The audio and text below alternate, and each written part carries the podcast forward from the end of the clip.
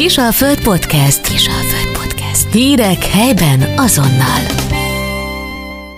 Köszöntöm a hallgatókat, Posgai Kitti vagyok, vendégem pedig Varga Horváth Adrián, a Mákvirág Klub tulajdonos ügyvezetője. Szeretettel köszöntelek a stúdióban. Köszönöm szépen újra a meghívást.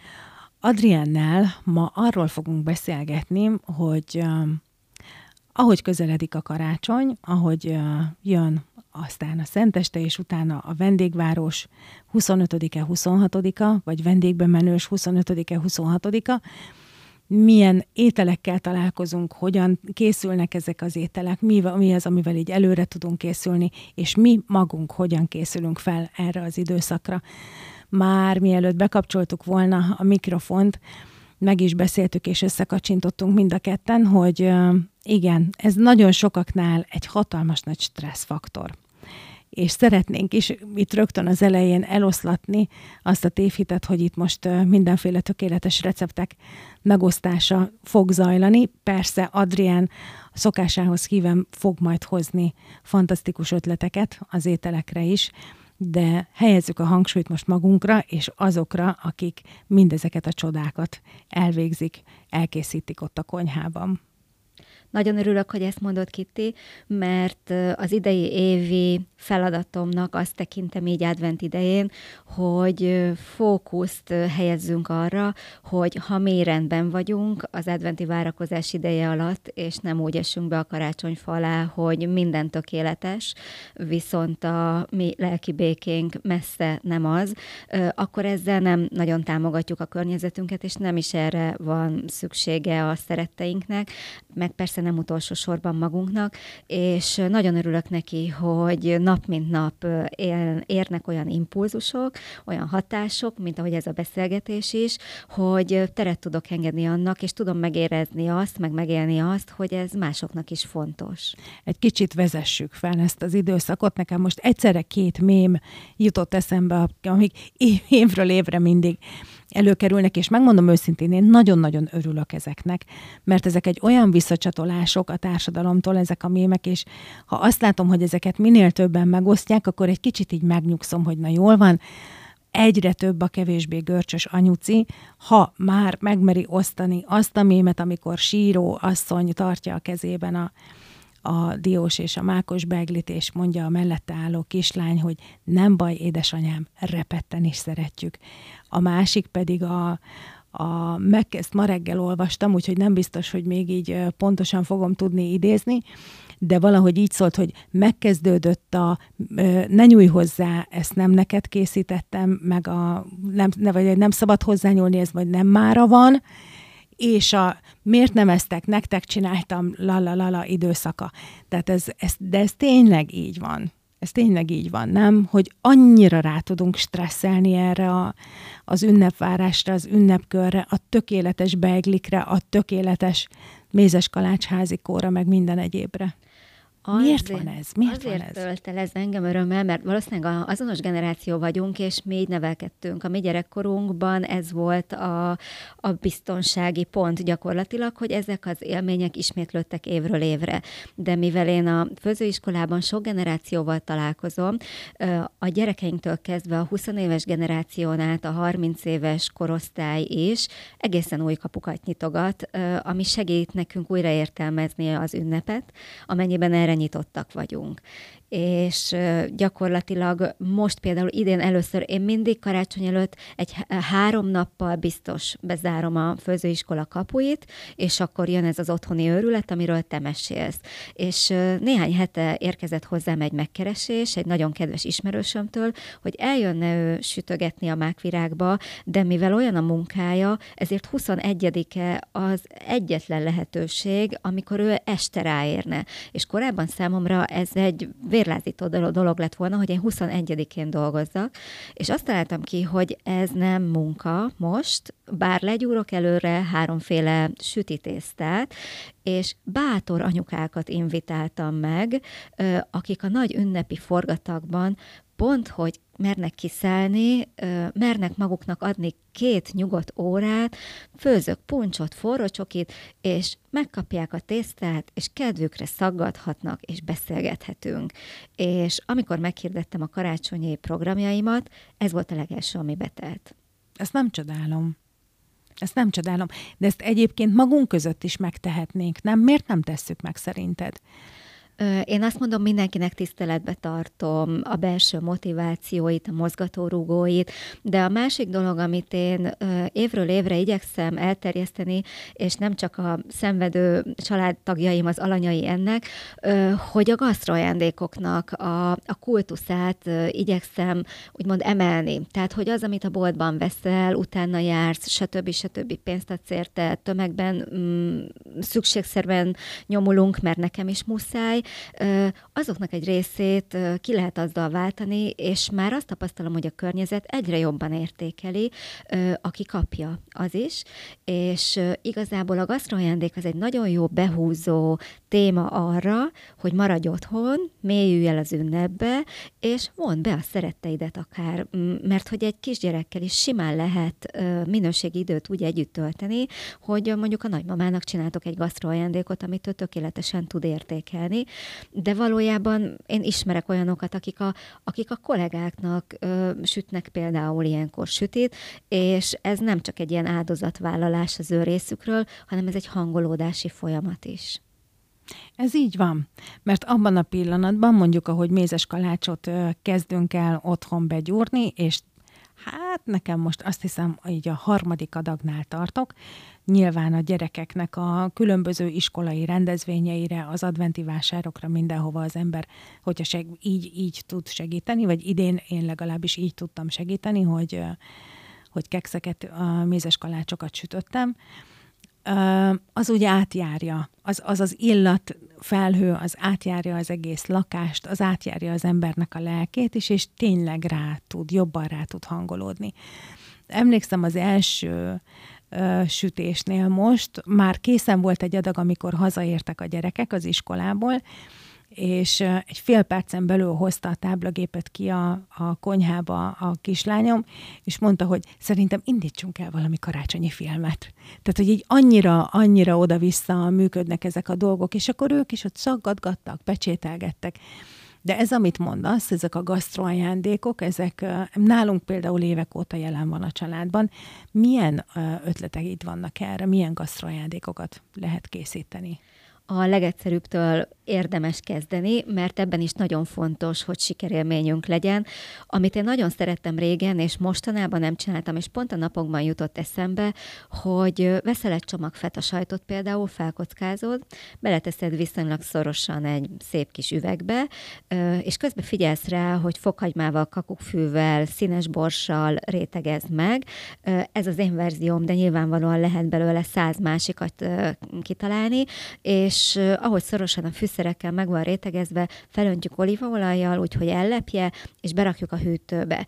Azért ezzel kezdtem, mert például én férfiaknak is szoktam gasztroajándékot adni, és uh, bizony örülnek neki, mert szeretnek ízesen étkezni, szeretnek új ízeket, új dolgokat kipróbálni, és nekem annak idején például ez egy nehézség volt, hogy nem csak keks, meg bombon, meg süti, hanem hogy elindultam például egy irány, ilyen irányba is, de ezt bárki el tudja otthon készíteni. Aztán aztán az édességekkel mindenkit meg lehet fogni, mm-hmm. én azt mondom, és most is Például a süti délutára egy olyan kekszet uh, hozok, uh, amiben tojás sincs, ugye, ugye ott az ételallergiákkal azért most már nem árt uh, vigyázni. Egy klasszikus uh, linzertészta elő lehet venni a jól bevált linzertésztánkat, uh, viszont az az izgalmas benne, és azt teszi karácsonyivá, hogy fahéj, szegfűszeg, gyömbér, viszonylag nagy mennyiségben fűszerezi. Érdemes belerakni áfonyát, mazsolát, mert az meg egy picit lekeretezi mind állagában, mind a kis savanykás hozzáadott ízvilágában a kekszet, és ami a legtutibb benne, hogy örölt bors van még benne, wow és a bátrak örödbos helyett akár picit csilit is rakhatnak hozzá, és igazából ezt a linzertésztát egy hengerré formázzuk össze, befűszerezve, összegyúrva, folpakban egy picit pihentetjük, és gyakorlatilag felkarikázzuk és kisütjük 180 fok 15 perc. Én van, hogy ilyen sütis dobozokat szoktam készíteni a családtagoknak. Amit te mondtál, korábban említettél, mindig dupla adagot érdemes lesütni, felét remélhetőleg el tudod rakni egy sütisdobozban, a másik felét meg érezni fogja a család az illatokat, a hangulatot, ami belőled is árad, úgyhogy muszáj, hogy együtt, tehát hogyha már teremtettél egy hangulatot, akkor tudjátok azt együtt megélni, és akkor mondjuk egy tea vagy forró csoki mellett a nem annyira szépeket, sikerülteket el lehet fogyasztani érdemes azért odafigyelni az igényekre is nálunk. Nem, mondom, nem volt jellemző, vagy nem volt mindig jellemző, csak akkor, amikor Először készítettem például mm, csilivel ízesített uh, epercsemet, és eltettem belőle egy, egy üveggel, hogy karácsonykor, amikor jönnek a vendégek, hogy azt így fel tudjam szolgálni a hús mellé, hogy az majd milyen klassz lesz. Vagy a nyár elején készítettem zöld dióból diólikört, vagy készítettem a kertből, a berkenyémből berkenyeszirupot, és azt bekevertem pálinkával. És akkor, amikor így jöttek vendégek, és ezeket így kóstolták, ők mondták, hogy vá, hát adhattál volna ezt ajándékba, a, vagy ha maradt még, akkor szívesen vinnék belőle, és nyilván az ember ilyenkor kapcsol, és a következő évben már úgy készül, hogy akkor kerül a, kerül az üvegekbe, akkor jó előre beszereztem a kis pálinkás üvegeket, meg, meg minden egyebet. Egy jó múltkor, amikor voltál nálunk beszélgetni, akkor például fűszersókról is esett szó, és hát most kénytelen vagyok elárulni, de idén például tőled vettem az ötletet, és, és ilyen sókat, meg, meg olajakat készítettem a, a családtagoknak. Ez egy el, elképesztően jó ötlet, és, és tényleg úgy veszik a családtagok, hogy, hogy ha abból az olajból öntök a, a salátámra, akkor az, akkor az egy kicsit ilyen kittis ízű lesz, vagy, vagy olyan, olyan amit, amit én adtam, és ez tök jó. Igen, az ajándékozás kétirányú dolog. Most a hírlevél feliratkozóknak küldtem is ajándékozás kisokost három részben, amit most a Facebook meg az Insta oldalamon meg is fogok osztani, hogy aki akar, nem maradjon le róla. És amit te elmondtál, ez egy nagyon ékes példája volt annak, mert hogy ez egy kétlábú dolog az ajándékozás. Egyrészt elengedhetetlenül szükséges, hogy akinek adjuk, arra figyelmet összpontosítsunk. Mert ugye sokszor van az, hogy úristen, mit adjak, vagy mit vegyek neki, fogalmam sincs, de sopánkodás helyett, ha egy kicsit figyelünk arra, hogy mit szeret, mit teszik, hogy viselkedik, mit mond magáról, az nagyon-nagyon nagy segítséget nyújt nekünk. A másik lába meg az ajándékozásnak, hogy mindig belevisszük jó esetben a saját egyéniségünket és ezáltal lesz hiteles, és ezáltal talál célba és ugye kérdezted, hogy mondja a gasztroajándékokat, rengetegféle ötlet van, de igazából egy házi májpástéton például, annak az a hátránya, hogy azért karácsony előtt úgy max. egy-két nappal érdemes elkészíteni, de bármivel, tehát mondjuk csirkemájat fűszerezzel, borsikafűvel, kakukkfűvel, sóval, borssal, mustárral, tejérzékenyeknek kacsazsírral lehet krémesíteni, tejet fogyasztóknak meg tejszínnel, és attól függően, hogy milyen a befogadó készsége a célszemélynek, a kapribogyótól kezdve a viszkinát, de vagy-vagy alapon ö, olyan egyedi ízkombinációkat lehet belőle kihozni, amit a boltban biztos nem tud megvenni. Viszont ö, ehhez ugye nyilván bele kell vinni mind a két ö, lábát ö, a dolognak, ami nem baj, mert hogyha ö, kitalálod az ajándékot, azonnal fogod tudni, hogy igen, ez az, és az az öröm, amit egyébként te szerzel magadnak, azzal, hogy elkészíted, meg az az öröm, amit azzal szerzel a megajándékozottnak, hogy ennyire személyre szólót kapott. Azt gondolom, hogy ez, tehát hogy pont erről szól a karácsony. Ezt ebben abszolút egyetértünk, remélem, hogy sokan vannak vele így. A habkarikát készítettem még így, a gyerekkori emléket ástam elő, és így emlékeztem rá, hogy, hogy anyu hát egy körülbelül négyszer-ötször vásárolt be habkarikákból az ünnepek előtt, mert mindig elfogyott az az adag, amit a karácsonyfára szánt dísznek, mindig mire oda jutott volna addigra, azért így ráráját saját maga elől dugdosta, emlékszem rá, hogy, hogy már nem tudott olyan helyet kitalálni, hogy, hogy, vagy feltetette ilyen nagyon magasra, hogy majd onnan biztos, hogy nem veszi le, de azért csak elfogyott mindig az a habkarika. És tényleg vehettem volna én akármit, de, de azt az örömöt, azt, a, azt az arcot, amikor odaadtam a doboz habkarikát, azt, az, azt nem tudta volna helyettesíteni semmi. De vissza az étkező asztalhoz. Ugye nagy étkezéseknek az időszaka a karácsony, kezdődik a szentestével. A szent, szentestében általában az ebéd vagy a vacsora szokott ünnepi lenni. Utána jön ugye a 25-i vendégvárás vagy vendégjárás, illetve ugyanez van 26-án is. Hogyan lehet ezt jól felépíteni? Hogyan lehet stresszmentesen rákészülni erre a gyakorlatilag három napig 0-24 étkezésre és annak az elkészítésére? A habkarikáról jutott eszembe, és örülök neki, hogy ezt a kérdést tetted fel ennek kapcsán, mert még száz másik irányba elmozdulhattunk volna, de hogy egy picit a realitások talajára visszaérkezzünk, mert azért a való világ az tud kemény lenni. Az időgazdálkodás itt egy iszonyat nagy barátunk, mert hogy a habkarika azért is egy nagyon kellemes édesség vagy gasztroajándék, mert érdemes összeállítani karácsony előtt egy listát, de én azt mondom, hogy ez a lista inkább a, akkor még az adventi várakozás időszakában a vágyainkról szól. Ahogy közeledik a karácsony, nem baj, hogyha pár dolgot lehúzunk erről a listáról, amit látjuk, hogy nem kell vérelverejtékkel megvalósítani, és amikor én megkapom a szűkített listámat, akkor jön a priorizálás, hogy időben mi az, amit békében, nyugalomban, akár 23-án is el tudok már készíteni, és aztán szépen besorolom, úgymond, hogy minek mikor van itt az ideje.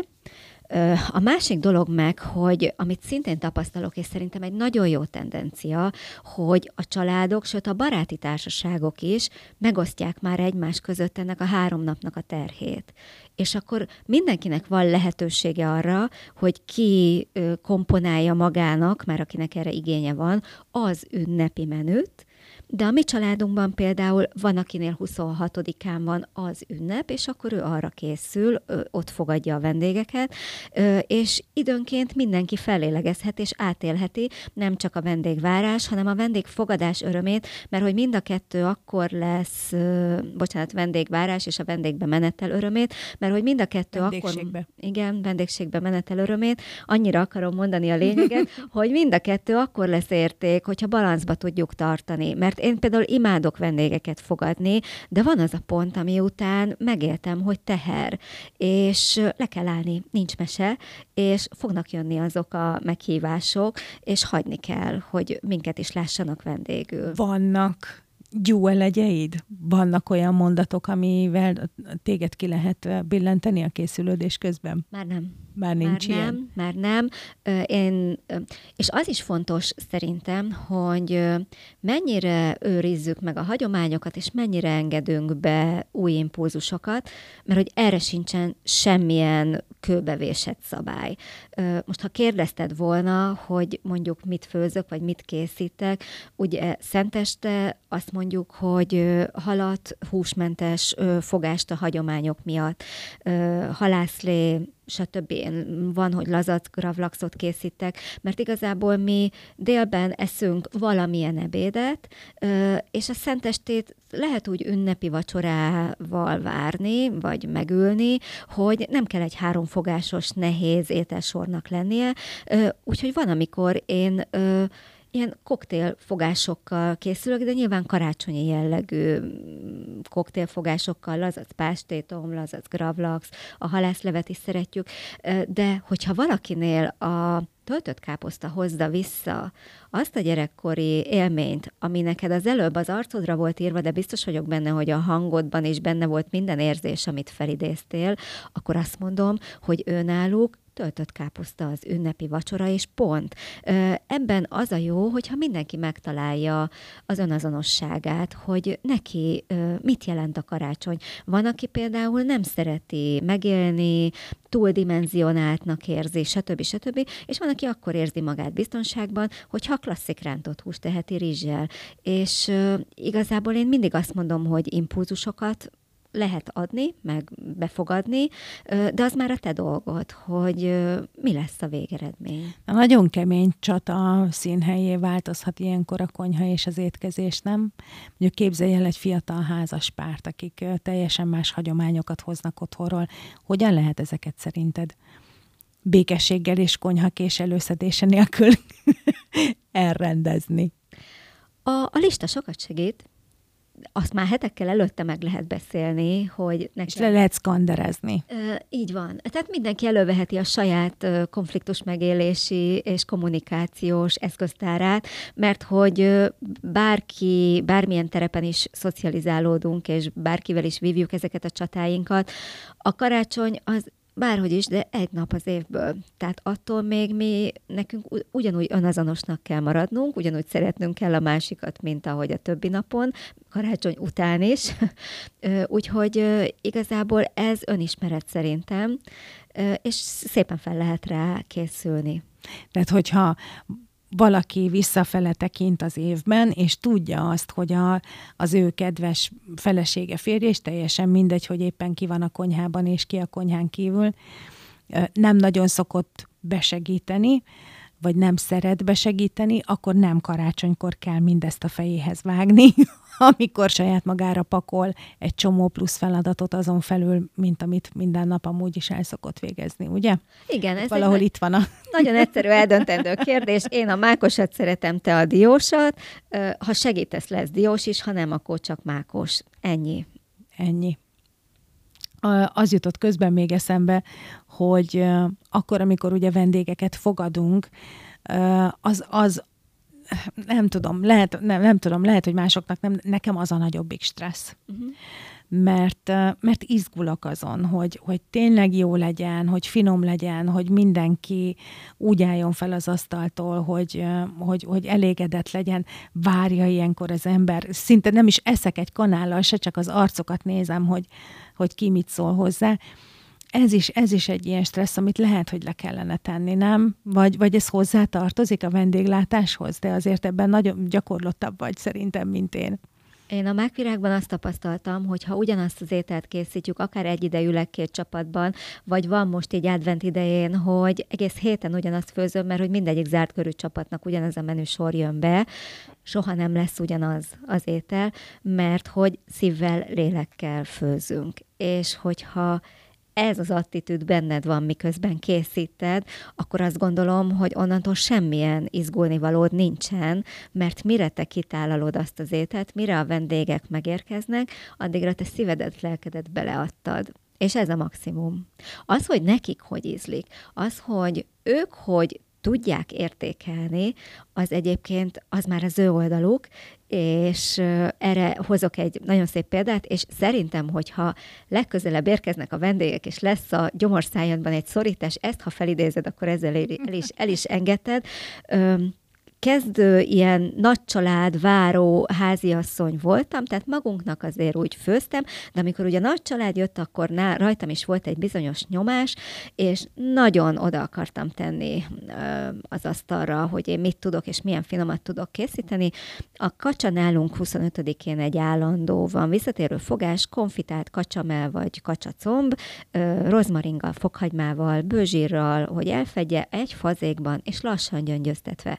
Lehet elrontani, és nagyon jó lesz.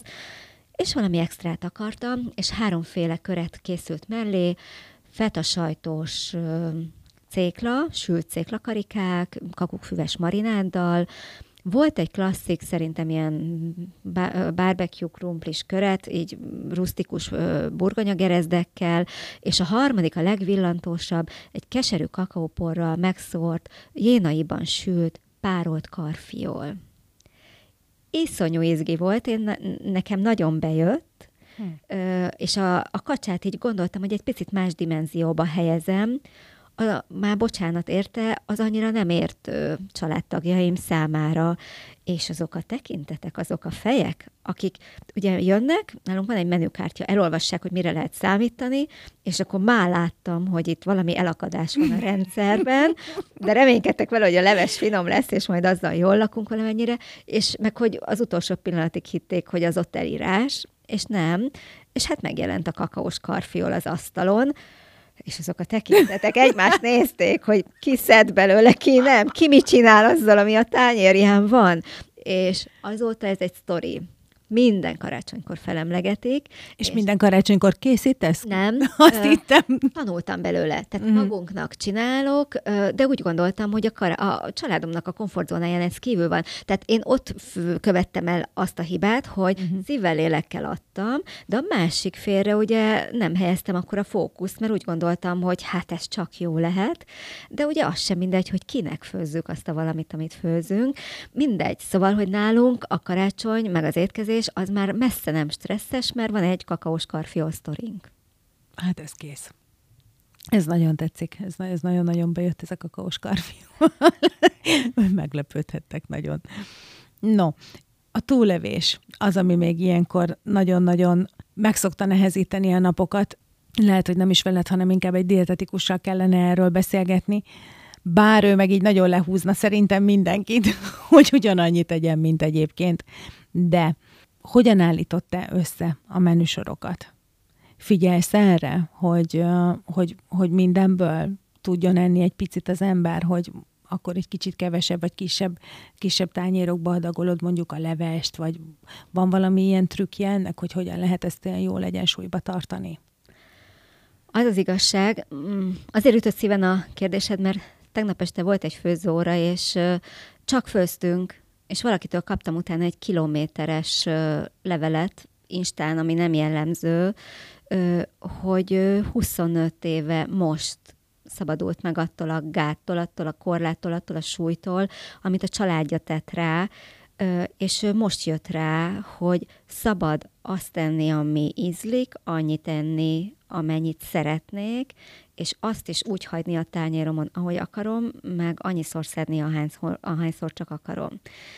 És ugye karácsonykor sokszor van az, hogy a vendéglátónk a boldogságához az kell, hogy degeszre egyék magukat a vendégek, de ez egy fals visszacsatolási igény, úgymond a környezettől. Tehát az a süti lehet akkor is finom, ha csak egy fél kockát bírok megenni belőle, és én azért nem akarok semmiféle szigorú szabályt, meg korlátot itt, korlátozó tényezőt itt behozni a rendszerbe, mert hogy egy dolog fontos itt is, karácsonykor is, mint minden más napon, a saját határainknak a meghúzása és hogyha túlettem magam, akkor, akkor legyen meg bennem az a felismerés, hogy én hoztam ezt a döntést, mert hogy annyira finom ez a süti, és amikor már a negyediket megeszem, tudom, hogy rosszul fogom érezni magam, de amikor rosszul érzem magam, akkor ilyen, legyen ez a fejemben, hogy ez az én döntésem volt, és hát hogy el fog múlni. Szóval én azt mondom, hogy senkinek nem lehet ezt előre megmondani. A gyerekek egyébként még ösztönösebben tudják ezt, hogy hol az elég, csak ugye sokszor van egy jó lelkű nagymama, aki tényleg szívét, lelkét beleteszi, és ö, gyakorlatilag azzal keseríti meg a környezete életét, hogy szomorú lesz, és ez ki is mutatja, hogyha, hogyha nem fogy el az utolsó morzsáig minden, pedig ez messze nem egy mhm.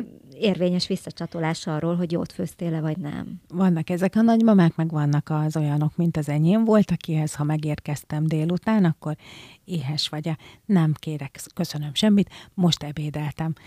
De valamit azért tegyél. Hát mikor volt ez az ebéd már? Tehát mondom, mit tudom én, egy órával ezelőtt. Tehát tényleg nem vagyok éhes. De hogy nem, hát valamit azért csak kell lenned. De mondom, mama, tényleg nem vagyok éhes. Tele van. Jól van, akkor kenek egy lekváros kenyeret. Tehát, hogy azért valamit, valamit akkor is, és muszáj volt, mindig muszáj volt valamit tenni de tényleg igaza volt. Egy lekváros kegyérnek mindig volt még hely. Akkor Annyit... jól ismert téged, ennyi. Karácsonykor se kell mást elővenni egyébként, csak hogy ki vagyok, mit akarok, ennyi. És nyugodtan ehetek háromszor a töltött káposztából, utána tudom, hogy két órát fogok feküdni a kanapén, és aztán majd elmúlik semmi másra nincs szükség, azt gondolom. Olyan jó, hogy ezeket mondod, és nagyon-nagyon remélem, hogy akik hallgatnak minket, azokról is legalább annyira potyogtak le a stresszek, mint most közben rólam, ahogy téged hallgattalak. Nagyon szépen köszönöm, hogy új dimenzióba helyezted nekünk itt az ünnepvárást, meg az ünnepet. Én is köszönöm a lehetőséget. Hallgatóinknak is köszönjük szépen a figyelmet. Egy hét múlva újra Varga Horváth Adriel lesz a vendégem, akkor a szilveszterről fogunk hasonlóképpen beszélgetni. Köszönjük a figyelmet, minden jót, viszont hallásra! Kisalföld Podcast. Hírek helyben azonnal.